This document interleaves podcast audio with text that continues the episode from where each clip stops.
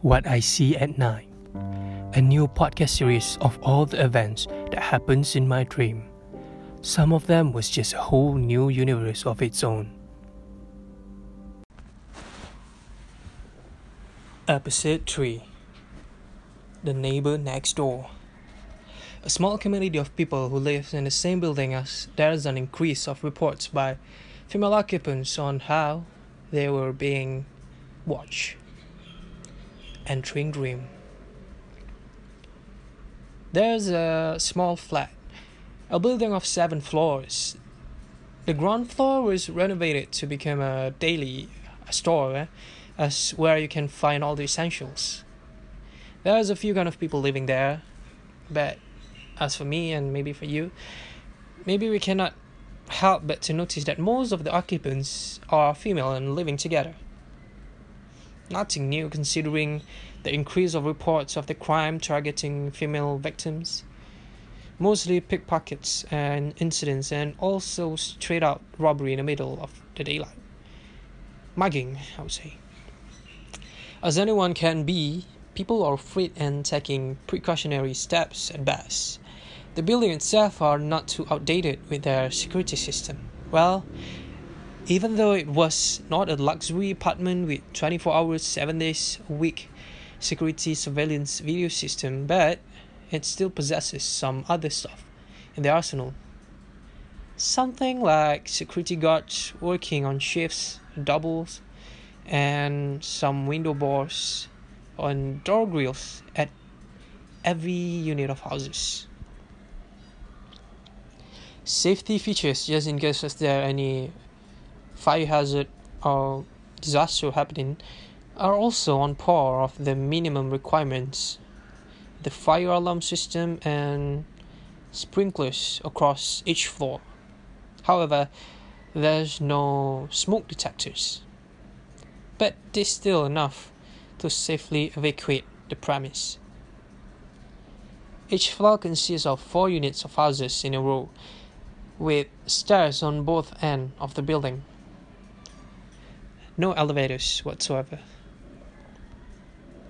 Going back to the deli, it was the first features of the building you will ever able to recognize. It is the unit next to the east wing staircase. There is no window of any sorts, just a big open entrance. Retractable grill gates can be seen on both sides of the entrance.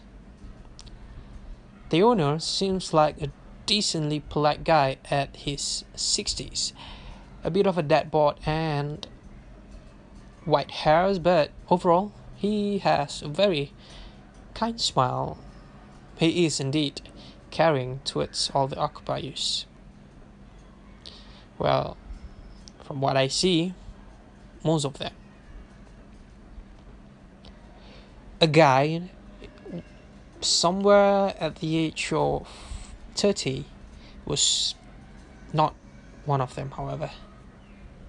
You see, the deli owner somehow sensing bad vibes from this guy. Well, in his defense, and I would agree too that that guy does look rather suspicious. With his dark leather coats, white brim sunglasses in the middle of broad daylight. Even inside the building, and his bit of wavy medium length hair, he is what everyone would say bad news. Think of him as Tommy Wiseau, but would either extort or murder someone. The deli owner have been keeping an eye on him.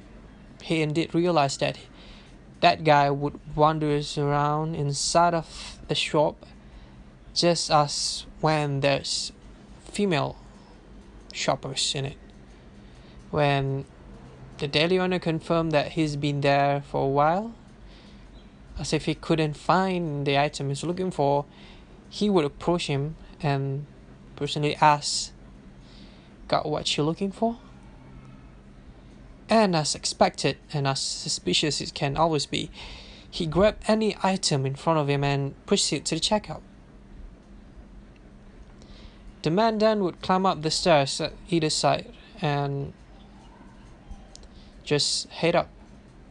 But the thing is, no one knows which unit he lives in, or even if he even an occupant of the flat itself. He is just someone that they would regularly stumble upon every now and then. Well, little that they know, I guess, that he was actually an undercover, was working on a case which led him to that building. But I guess no one would ever find out about it. Because he doesn't live here anymore. Well, no, not that apartment I mean, but he doesn't live in this world anymore.